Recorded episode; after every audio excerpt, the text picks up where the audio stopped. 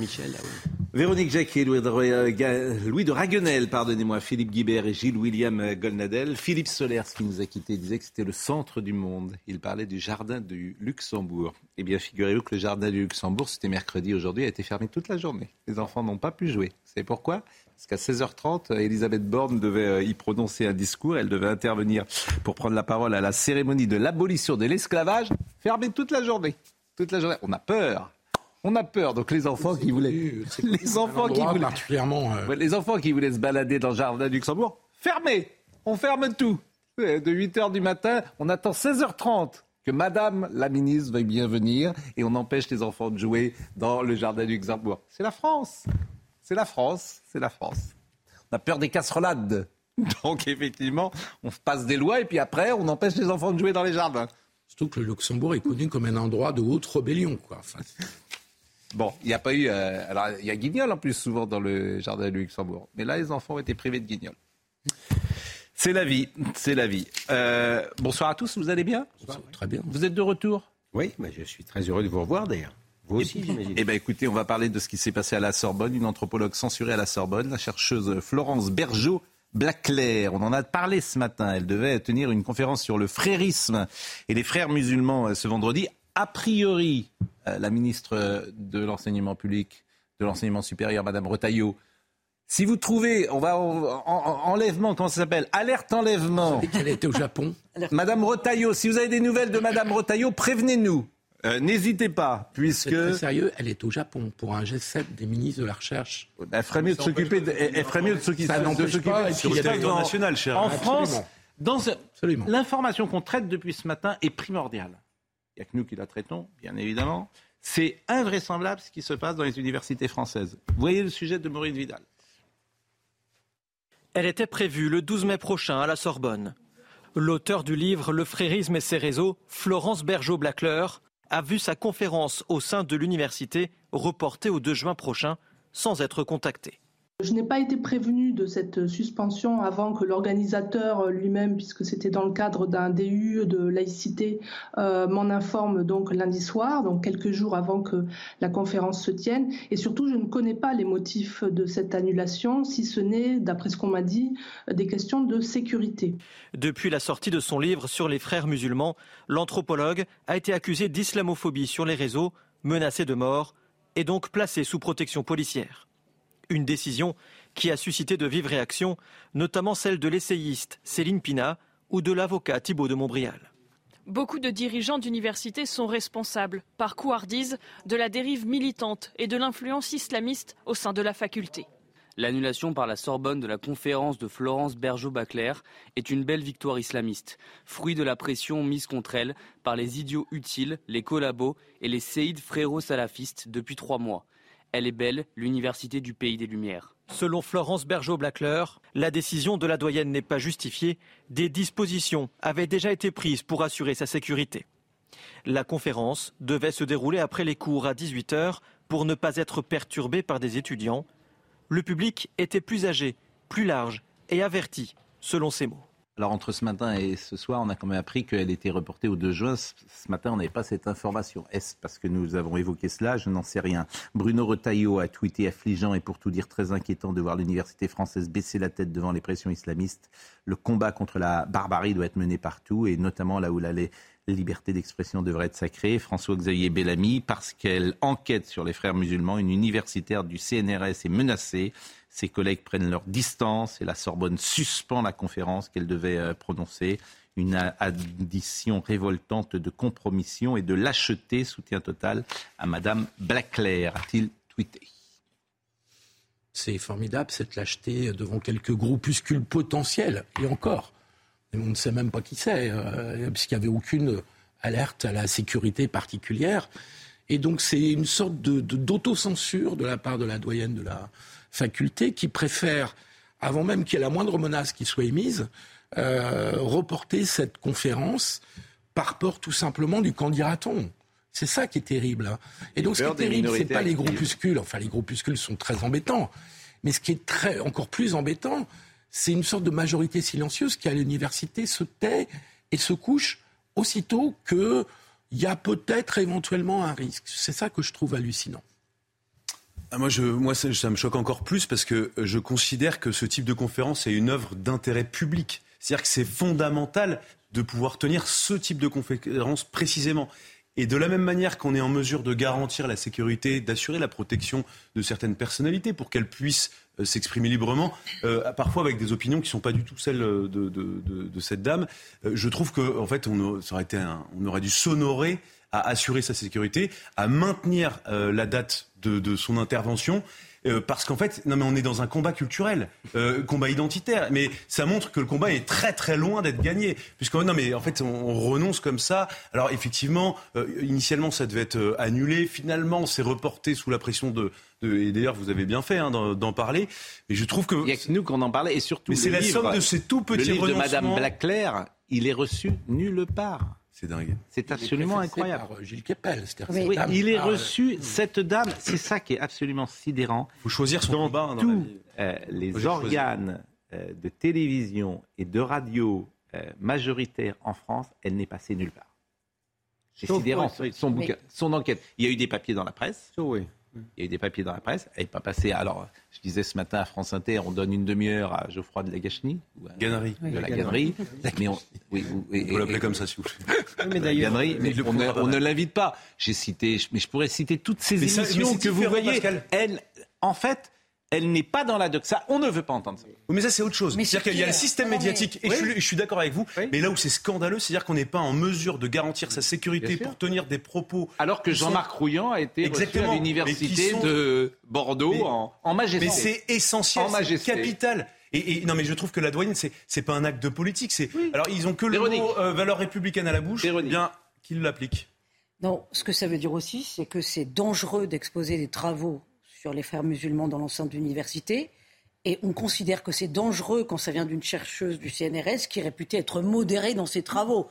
Euh, c'est ça, moi, qui me paraît quand même extrêmement grave. Ça veut dire qu'elle a pignon sur rue en tant qu'intellectuelle et on ne la respecte même pas en tant que chercheuse courageuse. Elle-même le dit, la seule chose que les frères musulmans comprennent, c'est la fermeté, c'est qu'on soit capable de les stopper, c'est qu'on soit capable de les arrêter. Euh, voilà, donc euh, là, dont acte que c'est pas gagné. Mais concrètement, le problème de l'université, c'est qu'elle est entre les mains de l'extrême gauche, aussi bien physiquement que idéologiquement par une sorte de soutien d'une partie de la classe médiatique. Il y a deux choses qui ne plaisent pas à l'extrême gauche. C'est d'une part le combat euh, contre l'islamisme, je parle de l'extrême gauche islamo-gauchiste, et donc vous avez cette dame fait un travail remarquable contre les frères musulmans, qui n'est pas en odeur de sainteté, elle n'est pas, elle n'est pas donc euh, habilitée à aller dans le temple de l'extrême gauche islamo-gauchiste, et vous avez aussi une dame, par exemple, comme Agazinski, qui, elle, euh, ne, a également été empêchée, comme Ficalco, comme d'autres, cette fois-ci par le wokisme, cette fois-ci par le wokisme de l'extrême gauche, parce Germain. que ces gens-là, cousins germains, parce que ces gens-là non plus ne sont pas en odeur de santé. Voilà. Écoutez, Florence Bergeau-Blaclair, elle a été avec nous ce matin.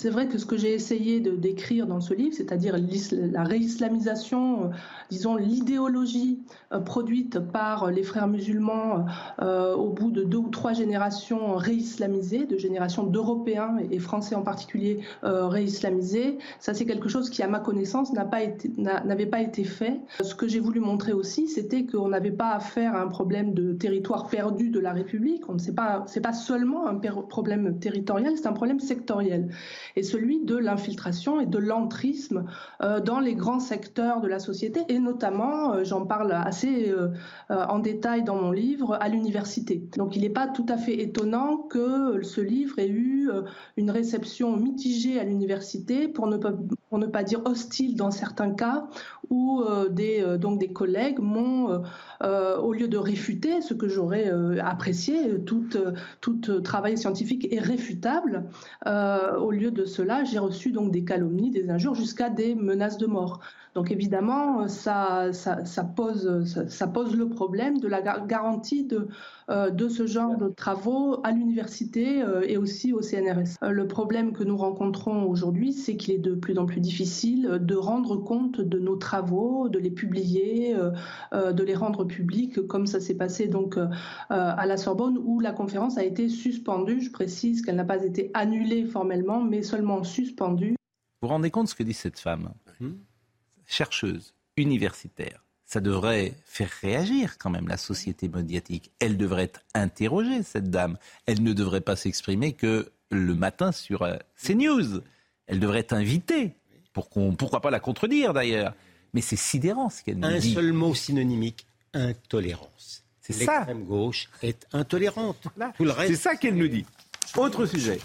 Juste au passage, elle a d'autant plus raison sur l'université que Tariq Ramadan s'était offert une chaire à Oxford, qui est quand même un lieu extrêmement prestigieux, mm. qui était payé par le Qatar pour euh, tenir un discours qui est celui des frères musulmans. Et évidemment, les principales victimes, souvent des frères musulmans, ce sont les musulmans eux-mêmes. Il faut le dire et le redire, et que les musulmans de France ne sont pas euh, sur euh, cette ligne des frères musulmans. Il faut le dire parce que, de telle sorte qu'il n'y ait pas d'ambiguïté sur ce sujet. L'immigration, revirement du gouvernement, franchement, c'est un gag. Vraiment, ce gouvernement, c'est un gag. Je peux pas. Euh, euh, là, un projet de loi sur l'immigration plutôt que prévu, c'est-à-dire qu'au départ, on nous avait dit oui en juillet, après on nous dit non en juillet, maintenant on nous dit oui en juillet. Euh, c'est pas vraiment, c'est pas, sérieux. je, vraiment, c'est pas sérieux. Écoutez Olivier Véran. Le projet de loi sera présenté en Conseil des ministres au mois de juillet, à l'issue d'une concertation qui a été confiée au ministre de l'Intérieur Gérald Darmanin, à qui il est confié donc cette mission de chercher du consensus et de trouver du consensus dans les prochaines semaines pour que le projet de loi pour réformer le système d'immigration et améliorer l'intégration dans notre pays puisse être présenté dans les meilleures conditions à l'automne. Donc il y, a, euh, une précision sur la méthode et le timing, mais, aucun revirement. Louis de Ragnel, on pourrait écouter euh, Gauthier Lebret, mais je l'ai entendu ce matin, il nous dit c'est pour contrer une initiative des LR qui s'apprêtait à déposer un projet de loi sur l'immigration. Deux propositions de loi. Deux propositions, de loi euh, normale, classique et une proposition de loi constitutionnelle. effectivement, il y a eu la pression des républicains. Euh, et puis de l'autre côté, enfin moi, ce que je ne comprends pas, c'est quand on écoute simplement, on se souvient des propos d'Elisabeth Borne. Elle justifie, elle explique pourquoi elle écarte l'idée de faire passer ce texte. Elle dit aujourd'hui, il n'existe pas de majorité sur ce texte. Donc je ne vois pas ce qui a pu changer en dix jours. Il n'y a pas eu de dissolution de l'Assemblée ah, nationale. justement, la pression euh, des Républicains. Alors, du coup, pour ne pas être pris de court par les Républicains. Non, mais on est chez les dingues. Je suis d'accord avec vous. Mais du coup, ce qui est intéressant, c'est qu'il y a un sujet euh, dont ne veut pas euh, les, républicains, c'est le, fameux titre de séjour pluriannuel. Qu'est-ce que ça veut dire? C'est euh, la manière avec laquelle le gouvernement voulait régulariser des clandestins au motif, simplement parce qu'ils ont travaillé donc illégalement pendant plusieurs années hein. sur le territoire. Comment? Bah, euh, ça confirme le fait que c'est pas forcément une très bonne idée. Euh, non, mais objectivement, non mais, parce, mais je, moi je suis très à l'aise sur ce sujet. C'est-à-dire que le Medef a, jamais été l'allié du gouvernement euh, en matière de lutte contre l'immigration. Le Medef ne parce que ça permet de faire baisser les salaires. Comment Le Medef, faut pas demander au chef d'entreprise parfois d'avoir une vision politique. chef d'entreprise, il pense à son business. Et il voit qu'il n'a pas de main-d'œuvre pour son restaurant et il dit on va faire rentrer et régulariser des gens. Simplement, là où il n'a pas de vision politique, c'est que euh, la personne que vous régularisez pour euh, travailler, vous l'avez pour toute votre vie, pour toute la sienne. Et puis ensuite, il y a des enfants. Et il devient français. Donc la société change. Est-ce un bien, est-ce un mal? J'en sais rien. Mais le BDF n'a pas cette vision-là politique. Mais après, là où ça peut être une bonne nouvelle, Pascal, euh, c'est que du coup, qu'est-ce que ça veut dire? C'est-à-dire que les républicains ont, j'espère, les mains libres sur ce sujet. Et donc, vont être en mesure peut-être d'imposer enfin mm. euh, certaines choses un peu plus fermes. Je ne dis pas que ça réglera le problème parce qu'il faut tout changer. En plus, il n'y a pas grand-chose. Tout casser, tout refaire sur l'immigration. Mais je pense que ça euh, peut permettre d'aller un tout petit peu dans le bon sens. Et ce sont des propositions de loi. Hein. Bon, ce sont pas, pas oui, mais c'est le Rassemblement national des votes. Non, mais, non, mais d'accord. mais, mais non, ce qui est intéressant, c'est qu'effectivement, les LR sont contre une immigration de travail. Donc, Elisabeth Borne savait qu'elle ne pouvait pas mm. avoir avec une majorité. Euh, que l'une des propositions de loi, c'était euh, de réduire l'attractivité sociale de la France. Donc, notamment mettre un coup d'arrêt à l'asile politique, à la filière étudiante. Donc, ça, ça s'entend. Les LR, en fait, occupent le terrain parce qu'ils se disent que la population est prête hmm. et mûre, finalement, pour aller plus loin et, et plus fort en matière de lutte contre l'immigration, que ce soit légal ou illégal.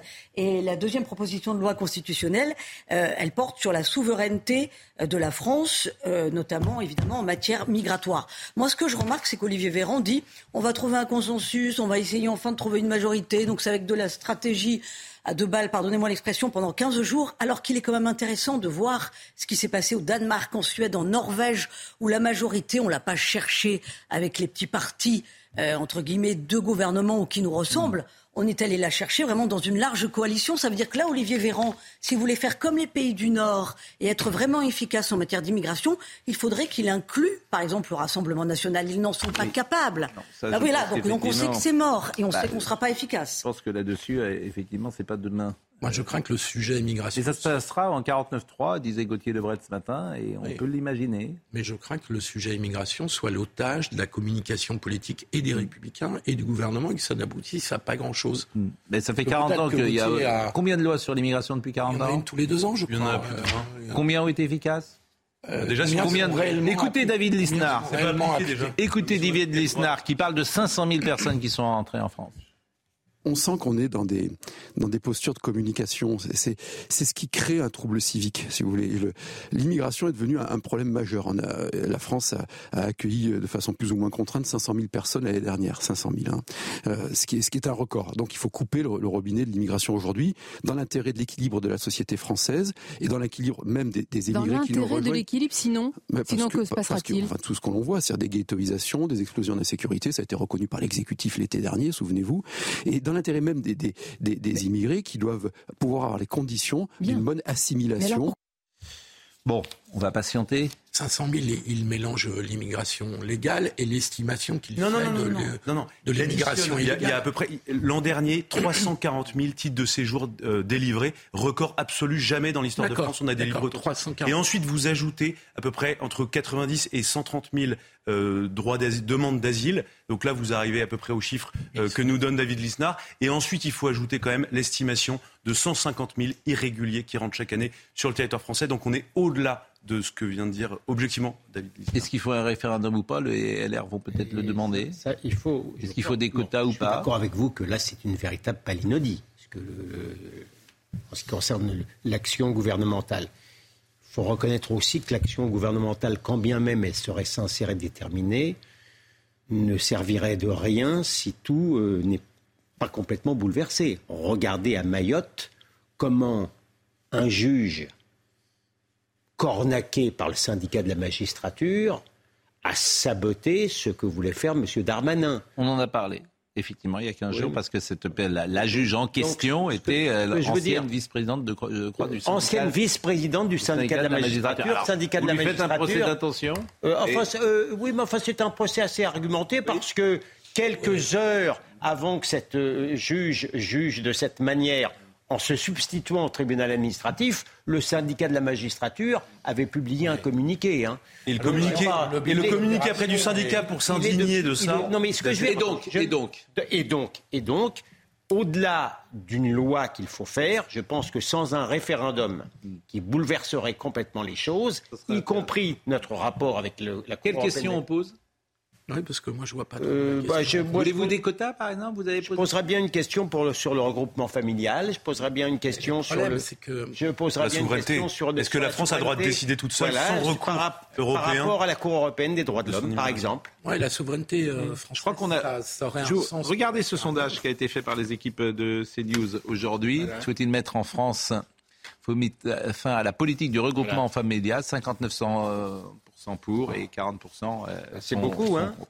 Non, mais ça, peut être une, ça peut être une Vous voulez que je vous dise, Pascal, le, premier problème, le, premier problème, Pascal, n'est plus le regroupement familial, ce sont les étudiants étrangers. et ça, objectivement, personne ne le dit, c'est qu'aujourd'hui, le premier poste de titre de séjour délivré, on est à plus de 90 000 par an. Les étudiants étrangers, au nom du mythe du rayonnement de la France dans le monde, euh, personne ne le voit, le rayonnement. On va marquer une pause. Si je dis pas de bêtises, c'est la moitié sont des étudiants marocains. Euh, la moitié, c'est euh, maghrébin. Mais c'est vrai que de toute façon. c'est les étudiants le problème. Et la moitié, c'est le premier moyen d'accès à la nationalité française de manière contournée. On va marquer une pause, mais euh, en plus, ce qui, est, ce qui est le plus terrible, c'est que ces projets ne sont pas sans doute assez radicaux par rapport au, à, la situation. Donc ça serait pour ça que, mais bon, le référendum, quand on a peur de ce que disent les Français ou de ce qu'ils pensent surtout. On ne veut surtout pas les interroger là-dessus. Parce qu'effectivement, ça changerait les choses. Mais c'est aussi euh, ce qui explique. Durcir les conditions du regroupement familial sont. Mais pourquoi les durcir? On peut aussi. On ne peut pas le supprimer. Mais pourquoi? Parce que c'est un droit. Et pourquoi? Ah Parce que c'est, vous pouvez pas empêcher. Vous invite. Alors je vous donne un exemple très concret. En ce moment, on a besoin de médecins dans les hôpitaux qui viennent mm. parfois du Maghreb, euh, notamment marocains. Euh, et le type, vous allez lui dire, tu viens bosser 3-4 ans en, France, et il peut pas faire venir euh, son ah épouse. il, a, le droit de venir de temps en temps, j'imagine, mais, mais pas de, de venir. Aux États-Unis, c'est comment, En tout cas, c'est une question qu'il faut penser aux Français. On va marquer une pause, s'il vous plaît. C'est étrange cette résignation. Je ne dis plus rien. Pas une résignation. C'est oui, c'est de la résignation. Et en fait, on paye surtout les conséquences de, du numerus clausus. C'est ça le problème sur les médecins. Non, mais vous n'êtes pas, mais... pas sérieux. Ça fait deux minutes que j'essaye de faire une pause. Vous aviez relancé, vous. Mais non, ça nous passionne, c'est pour ça, Pascal. Mais vous n'êtes pas sérieux. Alors, je voulais vous donner un indice. Voilà. Il relance. mais oui, parce que je voulais. On va parler d'un autre, d'un sujet dans la deuxième mi-temps. D'accord. Et je voulais vous donner un indice. Ah. Écoutez. Non,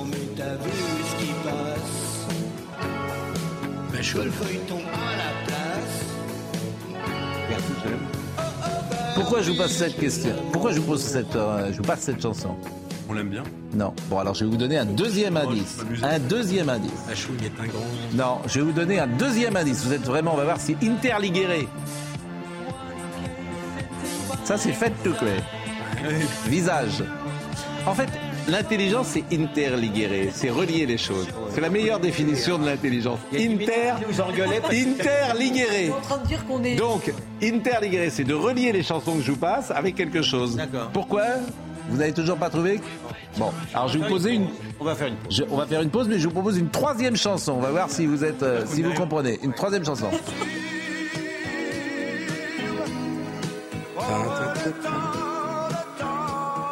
Bon, vous êtes. Bon. Euh, oui, je, je, vois pas ce que vous voulez me faire dire. Alors, je vais vous dire, ces chansons-là, ces chansons. 81. Yes en mai 80, ces trois chansons-là étaient au top 50. Bravo. A tout de suite. Ça fait peur. À tout de suite. Ça fait peur. Michael De Santos nous rappelle les titres du jour. Olivier Véran l'assure, il n'y a aucun revirement concernant le projet de loi sur l'immigration. Il s'agit juste d'une précision sur la méthode et le timing. Hier en Conseil des ministres, Elisabeth Borne avait demandé à Gérald Darmanin de relancer des concertations pour présenter un projet de loi en juillet. La Première ministre avait pourtant déclaré le mois dernier qu'il n'y avait pas de majorité pour voter un tel texte. Procès requis contre Monique Olivier. Le parquet de Nanterre a demandé son renvoi devant la cour d'assises. Après avoir déjà été condamné à la perpétuité, la complice du tueur en série de Michel Fourniret sera jugée dans trois affaires, notamment pour euh, complicité dans l'enlèvement d'Estelle Mouzin en 2003. Et puis enfin, il y a 40 ans, une équipe de l'Institut Pasteur découvrait le virus du sida. Depuis, des traitements permettent d'en atténuer les symptômes, de vivre avec sans pour autant guérir. Plus de 40 millions de personnes sont décédées dans le monde après avoir été infectées. Bon, on a terminé évidemment sur euh, l'immigration. On rappelle quand même, hein, ce sondage, c'est vraiment intéressant. Faut-il mettre en France euh, fin à la politique du regroupement familial? Voilà une question simple quand même qui pourrait être posé à tous les Français. Vous me dites c'est pas possible. D'ailleurs, je trouvais effrayant ce que vous dites. Parce que, mais en fait, pourquoi? Depuis 40 ans, les Français veulent certaines choses. Depuis 40 ans, on leur impose autre chose. Est-ce que vous convenez sur ce sujet que c'est convenable? Oui. Oui. Ah, vous trouvez que c'est convenable Les Français n'ont pas toujours raison. D'accord. Ah bon, bah d'accord. Ah oui, donc, euh, voilà. Allez, donc, vous, alors vous avez raison contre les Français. Très bien, bien sûr, bon, bien sûr. Non, mais j'ajoute. Vous avez raison contre tout le monde. Non, mais tout le monde peut pas contre tout le monde, parce qu'il y a même 40% des gens qui sont d'accord avec moi. Mais, je, je trouve, je trouve que cette, cette remarque, d'une certaine manière, rend peu légitime le vote. Je crois qu'il faut supprimer le vote. Mais il faut supprimer le vote, il a raison. La, démocratie, finalement, la démocratie donne le droit, mais elle ne donne pas forcément. Non, mais il y a un consensus tellement fort. non, mais euh, ces questions-là au sein de la société, mais, la, la, grandissant année après année. Pardonnez-moi de le dire comme ça, mais de du regroupement familial. Hein, je, je, je parle pas en général. Hein. Au-delà, mais moi, je veux bien qu'on n'interroge pas les Français, mais au-delà de cette remarque, le progrès. Au-delà de cette remarque, le progrès culturel et moral, c'est que maintenant les Français n'ont pas honte de le dire. Il fut un temps, il y a encore dix ans. Ah non, ils le disaient de la même manière. Non, non, non, non mais je vous dis que d'abord, il y avait des gens qui n'auraient pas osé répondre, ne se prononcent pas. Je vous, dis que, pas... je vous dis que ce résultat-là, monsieur Pro, je vous dis que ce résultat-là aurait été considéré comme honteux. Les gens n'ont plus honte de penser ce qu'ils doivent penser. C'est un, un, beau progrès. Hein. Il y a peut-être une évolution de la situation aussi. Euh, euh, ah. La réalité, la réalité, effectivement, oui, la réalité. C'est pas la situation, c'est la réalité qui est apparue plus forte. oui, parce que depuis 10 ans, dans les sondages, il dit, vous demandez aux Français s'ils veulent arrêter l'immigration, il y a 60% qui disent qu'il faut arrêter l'immigration. Parce que, mais d'ailleurs, euh, c'est pour simplement, même pour euh, ceux qui nous rejoignent sur le sol, pour qu'ils soient sans doute mieux accompagnés, mieux traités, bien évidemment. Ah ben, la vraie Le progrès de l'intégration, c'est de diminuer l'immigration. Euh, autre sujet du jour, c'est. Essayez de rentrer aux États-Unis. Je, je essayez de, de, essayez avec la carte verte. Ben, vous avez tort parce que c'est par le Mexique. par le Mexique, oui. Mais euh, par le Mexique, de manière légale. Avez essayé. Et, euh, et, au Danemark, c'est très intéressant ce qui se passe, hein, parce que c'est effectivement des politiques qui sont plutôt à gauche, qui ont pris des mesures plutôt dites la droite, voire dans votre bouche, qui seraient qualifiées d'extrême droite. Voilà. Certaines mesures, oui. Bon, euh, un mot sur l'inflation peut-être, euh, avec euh, l'essence. Pourquoi l'essence est-elle si chère? Les distributeurs peut-être ont une marge plus importante non, les distributeurs ont une marge qui, bouge à peine de, de, 5 à 10... Ah non, non, non c'est 5 à 10 centimes. Franchement, c'est pas grand-chose. Je ne crois pas que ce soit tout à fait le cas. C'est pour ça que c'est cher. C'est resté cher, c'est plus cher que dans les autres pays. Regardez le sujet de Somaya Lababidi. L'essence est plus chère en France et on en parle ensemble. Des cours en baisse, mais pourtant à la pompe, l'or noir reste cher en France par rapport à nos voisins. Par exemple, en Espagne, le samplon 95 coûte 27 centimes de moins que chez nous. Mais alors comment l'expliquer? Si les taxes n'ont pas bougé, la guerre en Ukraine a évidemment changé la donne, tout comme les deux mobilisations dans plusieurs raffineries françaises. La première pour réclamer des hausses de salaire et la seconde contre la réforme des retraites. Les associations de consommateurs pointent du doigt distributeurs et producteurs qui gonfleraient leurs marges pour rééquilibrer leurs finances. Des arguments réfutés par Michel-Édouard Leclerc qui renvoie la balle au gouvernement. J'en renvoie la responsabilité à la ministre. S'il doit y avoir des acteurs économiques pour baisser le prix des carburants, euh, c'est d'abord celui qui fait le marché. De son côté, l'exécutif continue de faire pression sur les acteurs du marché, comme l'explique la ministre chargée des PME et du commerce, Olivia Grégoire. Effectivement, Agnès Pannier-Runacher, à juste titre, a appelé les acteurs, et va continuer à le faire, à répercuter les baisses à la pompe, notamment, principalement, du côté des pétroliers. Mais les Français n'attendent qu'une chose, voir les prix baisser. Je pense que tout le monde devrait faire un geste. Hein. Les distributeurs, l'État. Je comprends qu'ils qu'ils fassent du profit et, je comprends, et ça serait bien qu'ils baissent leur marge. Pour le moment, le samplon 95 reste en moyenne 6% plus cher qu'avant le début de la guerre en Ukraine. Bon, alors il y a les distributeurs, il y a les pétroliers, il y a... Mais par exemple, je prends l'exemple, le cas de Total. Hmm. Total gagne globalement très peu d'argent en France. Contrairement à tout ce que tout le monde raconte. Vous allez avoir du mal à nous faire pleurer sur Total. Non, je ne fais pas pleurer, mais simplement, il, gagne aujourd'hui un centime par litre d'essence. Non, mais c'est pas non plus euh, indécent. Et on se souvient aussi quand même que Total, euh, c'est l'entreprise quand même qui a mis en place les ristournes. Hmm. Non mais objectivement. Et alors moi je veux bien. c'est une grande entreprise française, il n'est pas question de critiquer ici Total, nous sommes d'accord. Mais après il y a, il y a, l'essence. Vous m'étonnez sur le 1 centime en France. mais, et l'essence surtout est très taxée en France. Oui, oui. Non mais, non, mais c'est le, coût de la distribution. Alors après qu'il y a des distributeurs qui augmentent, euh, il y en a certains, euh, je, je, pense dans les rues de Paris. Objectivement, il y en a, il y a des, il y a des prix qui sont indécents dans le centre de Paris. Et, vous, et, et, là, pour le coup, je, je, vais dire le prix, moi, de ma station. Euh, et je crois qu'on n'habite pas très loin l'un de l'autre, mais oui, oui. On est à 2,90 le litre d'essence. 2,90. Donc évidemment, les gens qui viennent euh, de l'extérieur de Paris sont surpris de voir. Euh, de prix. C'est un euro de plus quasiment qu'à l'extérieur de Paris. Mais parce qu'à Paris, il n'y a pas de station de service. Donc, euh, et, et Vous me direz, vous pouvez rouler en trottinette. Hein. Et, et l'étincelle qui a mis le, feu aux poudres des, Gilets jaunes, c'était un le prix de l'essence euh, à 1,53, je crois. Vous voyez, on en est loin quand même. Bon, monsieur Goldnadel, vous avez. J'ai aucune plus-value. Euh, j'ai aucune plus-value là-dessus. J'ai rien à dire. Euh, non, mais c'est pas parce que je passe à la télé que je sais tout. Vous me paraissez rien triste. Je n'ai pas d'idée. Mais l'an dernier, Monsieur de Ragnel a dit ce qu'il fallait. Vous paraissez tout triste ce soir. Moi, j'aime pas quand vous êtes triste. Non, mais attendez, c'est pas un sujet en plus qui est très ah oui, oui l'inflation, pour vous, ça vous concerne pas. Vous n'avez pas de voiture. L'inflation, c'est un sujet, c'est pas, pas pour vous. Qu'est-ce que ça peut faire Non, non, je préfère euh, les sujets. L'inflation. Ah bon Les sujets d'ordre culturel. voilà. Ne rabaissez pas les choses. Ce n'est pas. Vous, ne vous, rendez même pas compte. En fait, vous regardez pas les prix. Je ne pas me commettre. Quand, quand vous, quand vous, achetez, quand vous achetez quelque chose, vous ne regardez pas les prix. Pas un homme d'argent. Bah, bien sûr. Bien sûr. ce qu'il y a d'intéressant quand même, c'est que pour des questions de pouvoir d'achat, certains pays ont baissé euh, les hmm. taxes parce que tout. Enfin, en France, il y a 60% de taxes sur euh, le samplon et 55% sur la gasoil. Il y a des pays qui ont été capables de baisser un petit peu leurs taxes l'an dernier hein, pour les rodéos. On est automobilistes. On a fait beaucoup. Oui, mais d'accord, mais en France, on n'y songe même pas. Bon. Eh oui, mais ah, c'est l'État, l'État bah, évidemment, mais vous lui demandez. Bah, oui. vous, êtes marrant. On a eu le quoi qu'il en coûte. Le plus dur, le euh, plus, je vais vous dire, le, quoi plus en dur, en matière le plus dur, ça c'est un axiome à Bercy. Tous les petits hommes gris le savent. Le plus dur, c'est de mettre en place une taxe. Eh une fois qu'elle est mise en place, on ne l'enlève jamais. Il y avait une taxe, par exemple, sur les super riches. C'est Nicolas Sarkozy, je crois qu'il l'avait faite il y a 13 ans, hein, pour les salariés, etc. C'était une taxe pour Bercy, elle devait durer deux ans. Elle est encore là. Euh, il y avait euh, la CSG de Michel Rocard. Est-ce que la CSG. Mais ça, c'est un très bon impôt. Ah oui, c'est 11% d'impôt sur le revenu. Bien sûr, mais vous, hein. mais ce qui est fascinant chez vous, c'est que vous n'aimez qu'un truc, c'est les impôts.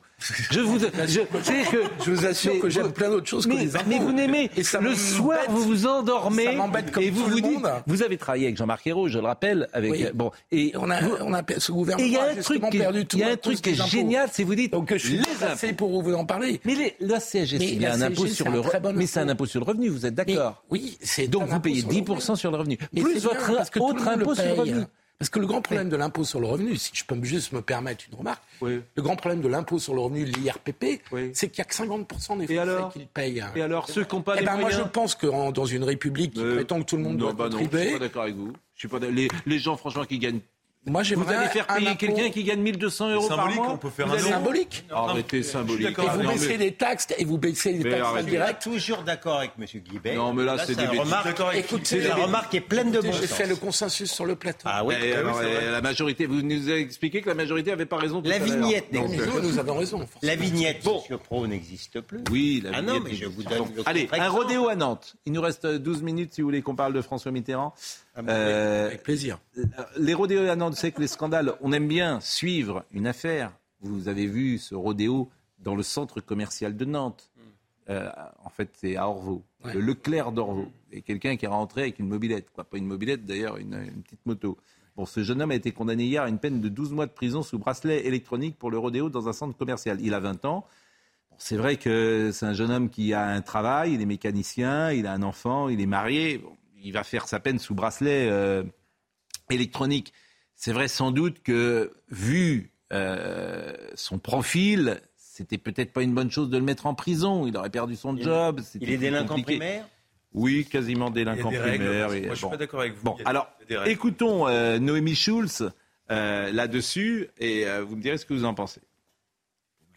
Ce jeune homme a été condamné hier à 10 mois de prison ferme, plus 2 mois de révocation d'un précédent sursis. Donc ça fait 12 mois au total, une peine que le tribunal a décidé d'aménager avec une détention à domicile sous surveillance électronique. Très concrètement, ça veut dire que pendant un an, ce jeune homme va devoir porter un, bracelet électronique. Les juges ont été euh, sensibles aux arguments de l'avocat qui a mis en avant la situation euh, personnelle et professionnelle de son euh, client, mécanicien poids lourd intérimaire, qui vient de s'installer avec sa compagne et soigne une addiction euh, au cannabis. À l'audience, ce jeune déjà condamné en juillet 2021 pour conduite sans permis et sans assurance a regretté au sujet de ce rodéo dans le centre commercial une grosse bêtise. Il dit s'être laissé entraîner par euh, l'effet de groupe. Il a refusé de donner le nom de ses euh, camarades de rodéo par peur des représailles, mais il a assuré qu'il avait fait attention à ne pas rouler trop vite. Il a aussi expliqué qu'il n'avait pas été à l'initiative du tournage et de la diffusion de, de la vidéo. Le procureur s'inquiétant d'un phénomène d'ampleur nationale avait requis une peine plus lourde de 18 mois de prison ferme et 3 mois de révocation de son sursis. L'avocat du jeune homme s'est réjoui à l'issue de, ce jugement que le tribunal ait fait la différence entre un phénomène national et la situation de vie de son client. Vous n'allez pas le mettre en prison pendant un an. Pascal. Là, pour le il coup. Il a été condamné pour conduite sans permis. oui, bien sûr. Oui défaut d'assurance. Mm. Vous vous rendez compte ce qui se serait passé s'il avait tué quelqu'un? Non, mais je suis euh, d'accord. Mais... en fait, quelqu'un qui est totalement vierge, mm. il fait une fois une bêtise, il est entraîné dans l'effet de meute. Mm. Je, je, peux, on peut être d'accord. Mais, mais, en fait, là, si vous voulez, euh, vous rentrez dans un supermarché avec une moto. Vous, vous, avez le temps d'y penser. Enfin, vous rentrez, c'est pas fait pour ça. Mmh.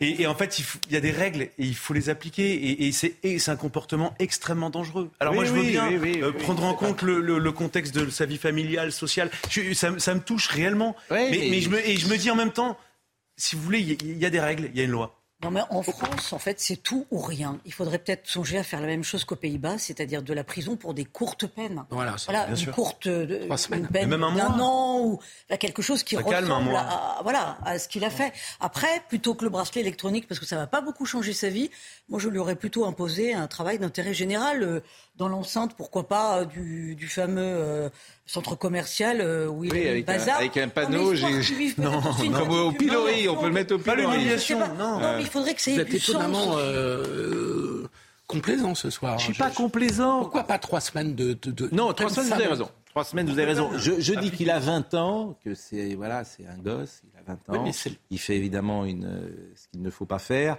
mais on me dit qu'il travaille, on me dit qu'il est marié, et on me dit qu'il a un enfant. Voilà. Donc euh, je me dis qu'il a des signes d'être euh, dans, dans la société. Mais C'est le cas aussi parfois Ah non, de ceux c'est qui balancent des objets sur les policiers. hein. oui, oui, oui, bah, Mais euh, euh, oui. Moi, je n'étais pas prévenu contre lui. Je vous ai posé une seule question. Est-ce qu'il a déjà été condamné ou pas? Il Hein, a été condamné parce Eh qu'il ben oui, bah moi, moi c'est, vous voyez, n'avait pas de permis de conduire, bah, il, a, il, a, il a déjà pas d'assurance. Il a déjà connu la justice. D'accord. Il a bénéficié. Donc vous le mettez en prison. Il a bénéficié une première fois de la clémence des juges. C'est moi pour moi c'est un critère très C'est pas faux. Il retourne faux. une deuxième fois, il doit y aller. Moi, C'est pas voilà faux. comment je vois les choses. C'est pas faux. Euh, vous avez vu que Trump a été condamné, euh, l'ancien président des États-Unis, euh, agression sexuelle sur une ancienne journaliste, les faits remontés à 1996, Alors écoutez-moi. et au tribunal civil. Non, mais très sincèrement, euh, euh, le vrai scandale, c'est qu'il n'y ait pas scandale. C'est-à-dire que le- le- les faits ont 25 ans. Et les seuls, le seul indice, le seul indice sur lequel les juges euh, ont condamné à 5 millions de dollars, c'est pas, c'est pas rien. Au civil. Au civil, mais c'est oui. Le seul indice, c'est qu'elle a produit l'attestation de deux amis à elle qui attestent qu'elle leur avait parlé de cette histoire-là. Tout de suite après, en 96. Oui, donc, tout de suite après. Tout de suite. Dixit, C'est plus que deux, non? Dix- Dixit, Dixit les amis. Donc il suffit, alors il suffit pour, pour qu'une tête de Turc, parce que la tête de Turc formidable aux États-Unis, d'une partie de, de la presse, d'une partie de. C'est Monsieur Donald Trump. Donc il suffit. Non mais vous pouvez toujours faire la moue. Si vous... Il a quelques affaires quand même. Non mais je vous parle de celle-là, ça tombe bien, je vous parle de celle-là. Si, avec deux attestations de copines qui disent que vous avez été touché par quelqu'un, vous pouvez palper 5 millions de dollars, alors je vous dis franchement, c'est extravagant. Et je ne comprends pas. Parce que Il va faire peut- appel. Hein. On peut, être, on peut être tout à fait opposé à Donald Trump et être quand même sensible quand même à l'idéal de justice. Sur, Oui, sur non, mais la- ce que vous dites est tout à fait. est- sur est la vrai. base, sur la base aussi frêle Oui, de de- d'attestation de, deux copines, prendre 5 millions de dollars, je trouve ça invraisemblable. Et personne, personne Hmm. ne se pose la question que je viens de poser. Personne, en tout cas, ne le dit comme ça, et ce que vous dites est vrai. Alors, simplement, je ne sais pas si c'est deux, j'avais l'impression que c'était davantage Deux de témoignages Deux- non, non, non. de gens qui avaient témoigné parce qu'elles s'en étaient ouvertes Non, non. Tout de suite, Ouais, ouais, dès ouais, 96, ça s'appelle des et il me semblait qu'il y avait plus de Non, deux mais- témoignages. Mais vous avez raison. Là, en fait, les uns et les autres présentent cette information sans donner les précisions que vous venez de donner. Donc les gens entendent euh, Donald Trump condamné pour euh, agression sexuelle. Bon, il nous reste euh, six minutes. Vous vous souvenez où vous étiez le 10 mai 1981, il y a 42 ans? Vous vous souvenez de ce jour-là, c'est vrai? Oui, vous- mais moi aussi, je m'en souviens bien. Vous étiez, parents vous, pas. Vous, vous- étiez né quand. Mes parents, je pense, ne se connaissaient pas encore. vous n'étiez pas né en Donc 81 c'est un, c'est un- une Ah. indication, effectivement. Bon, bon. Non, moi, Alors, je- moi, j'étais alors, Mes parents devaient avoir moi, je vous fais- 14-15 ans, je pense. Je vais vous faire simplement un petit montage. Pas très aimable pour les autres. Je remercie Benjamin parce qu'il a bossé toute l'après-midi pour ça. On est sur Antenne 2. On est sur Antenne 2. à l'époque. Et c'est chronologiquement les gens qui sont intervenus dans la soirée à partir de 20h. Étienne Moujotte, Jean-Pierre Elkabach, que je salue. Vous allez voir beaucoup de gens qui sont décédés. hein. François Mitterrand, Michel Rocard, Jacques Chirac, Georges Marchais. En fait, tous les gens sont décédés sauf Jean-Pierre images dans la séquence que vous allez voir. Et on est donc le 10 mai 81, il est pile 20h, et Lionel Jospin, vous allez voir qu'il n'est pas décédé, bien sûr. Euh, Lionel Jospin, vous allez le voir. Donc c'est chronologique. C'est entre 20h et puis Château-Chinon, le dernier intervenant, c'est François Mitterrand. Je mesure la gravité, je ne sais pas ce qu'il dit, etc. Et puis c'est vrai que de ce jour-là, ben, pour certains, date le début de nos malheurs. 10 mai 1980. Voyez, voyez cette séquence. toujours Voyez cette séquence. 5, 4, 3, 2, 1. François Mitterrand est élu président de la République. Ce 10 mai est un jour de joie. D'abord pour les militants socialistes qui se sont dépensés sans compter dans cette campagne, et plus particulièrement pour les plus anciens d'entre eux. Nous avons gagné. Et cette victoire de François Mitterrand est une très belle victoire. C'est aussi un événement considérable. Depuis que la France est en République, c'est la première fois que le suffrage universel envoie à la magistrature suprême un socialiste. En élisant François Mitterrand, la majorité du pays a voulu condamner la désastreuse politique poursuivie pendant sept ans par Giscard d'Estaing au bénéfice du capital. Cette situation nouvelle risque d'ouvrir une période d'incertitude. Personne ne peut en effet sous-estimer l'importance et la gravité de ce qui est en jeu pour l'avenir de notre pays.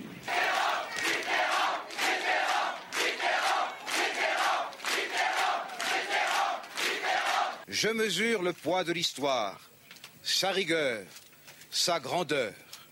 Seule la communauté nationale entière pourra répondre aux exigences du temps présent.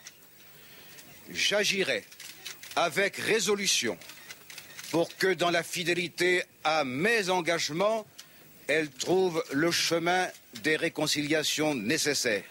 Donc Jean Glavani est derrière lui, Yvan Levaille est derrière lui, Jacques Seguela et, Roger Alors ils ont tous un point commun, ils sont tous les premiers à avoir annoncé à François Mitterrand qu'il était président de la République. Parce que quand tu les écoutes, c'est toujours euh, eux, c'est toujours euh, voilà qu'ils l'ont annoncé. Ils sont plusieurs à l'avoir annoncé. Bon, c'est vrai que c'est une rupture, euh, peut-être l'une des ruptures les plus importantes dans la vie politique française.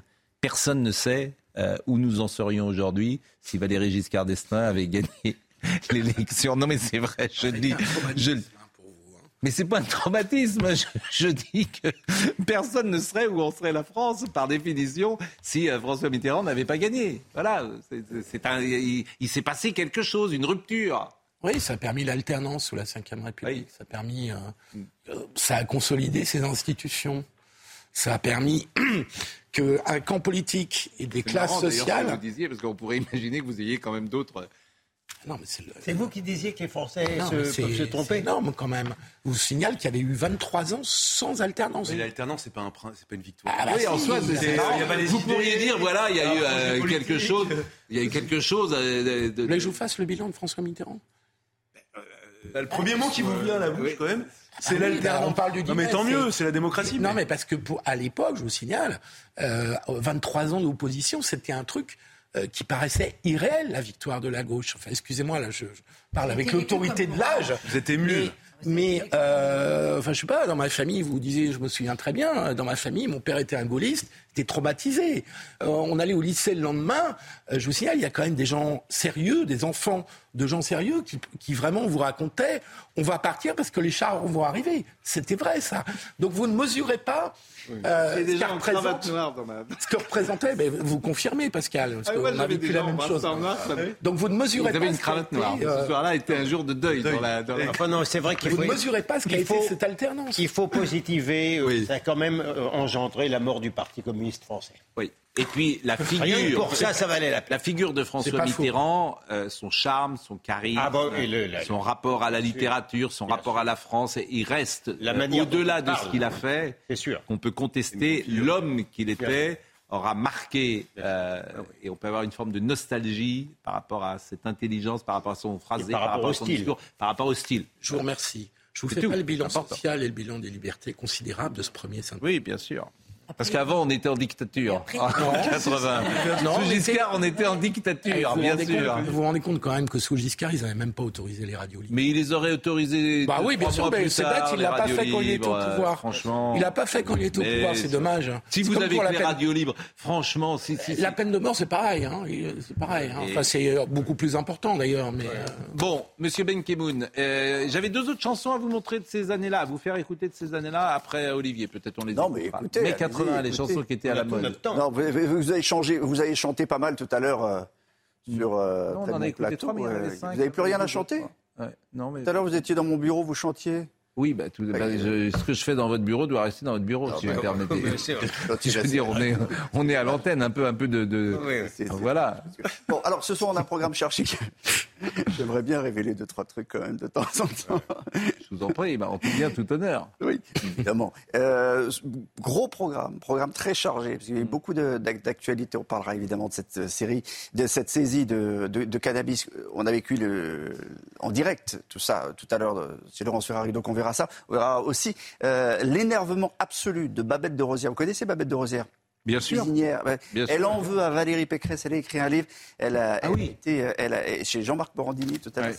C'était, terrible. Donc on a beaucoup de sujets. Et puis euh, vous euh, réentendrez euh, la, la jeune femme la- que vous avez euh, rediffusée tout, à l'heure, euh, qui est Pour interdite. Babette de. Rosière, c'était tellement rude et on a tellement été euh, parfois euh, dur aussi avec, euh, à juste titre, souvent avec euh, Madame Pécresse que euh, j'ai épargné ce soir de mettre cela à notre euh, programme. Mais ce qu'elle dit d'elle, effectivement, j'ai pas voulu qu'on pense qu'on s'acharne sur Madame Pécresse, pour tout vous dire, parce qu'elle est aujourd'hui, euh, ça n'a pas été une réussite l'an passé. On reverra la séquence en tout cas. Mais bien sûr, on la, on la reverra et vous aurez raison. Autrement, Ben, je crois qu'on a fait le tour. Il y a beaucoup de choses. Puis on est en retard. donc on y écoutez, va, merci.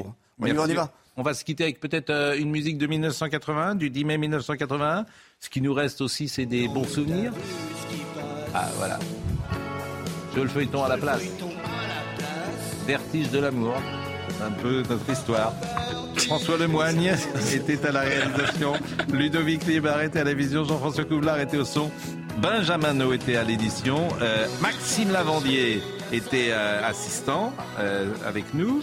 C'était Arnold de Cara qui était à la réalisation et non pas François Lemoigne. Naomi Benamou était là, bien sûr. Ah ben non, je me suis trompé complètement, effectivement. Arnold Cara, Boucha Abella était à la vision, Jean-François Couvelard au son, Benjamin No, Maxime Lavandier et Robin Pietre. Euh, Julien Pascal. On n'a rien compris. D'accord. Et euh, Julien Pasquet m'envoie un petit message en disant évoquer mon succès t'honorerait. C'est vrai que ce soir, et exceptionnellement, il a gagné le match. Euh, C'était pas arrivé depuis le 24 avril. On est mai. Bon, peut-être qu'il regagnera bientôt le 15 juin. Bonne soirée. À demain.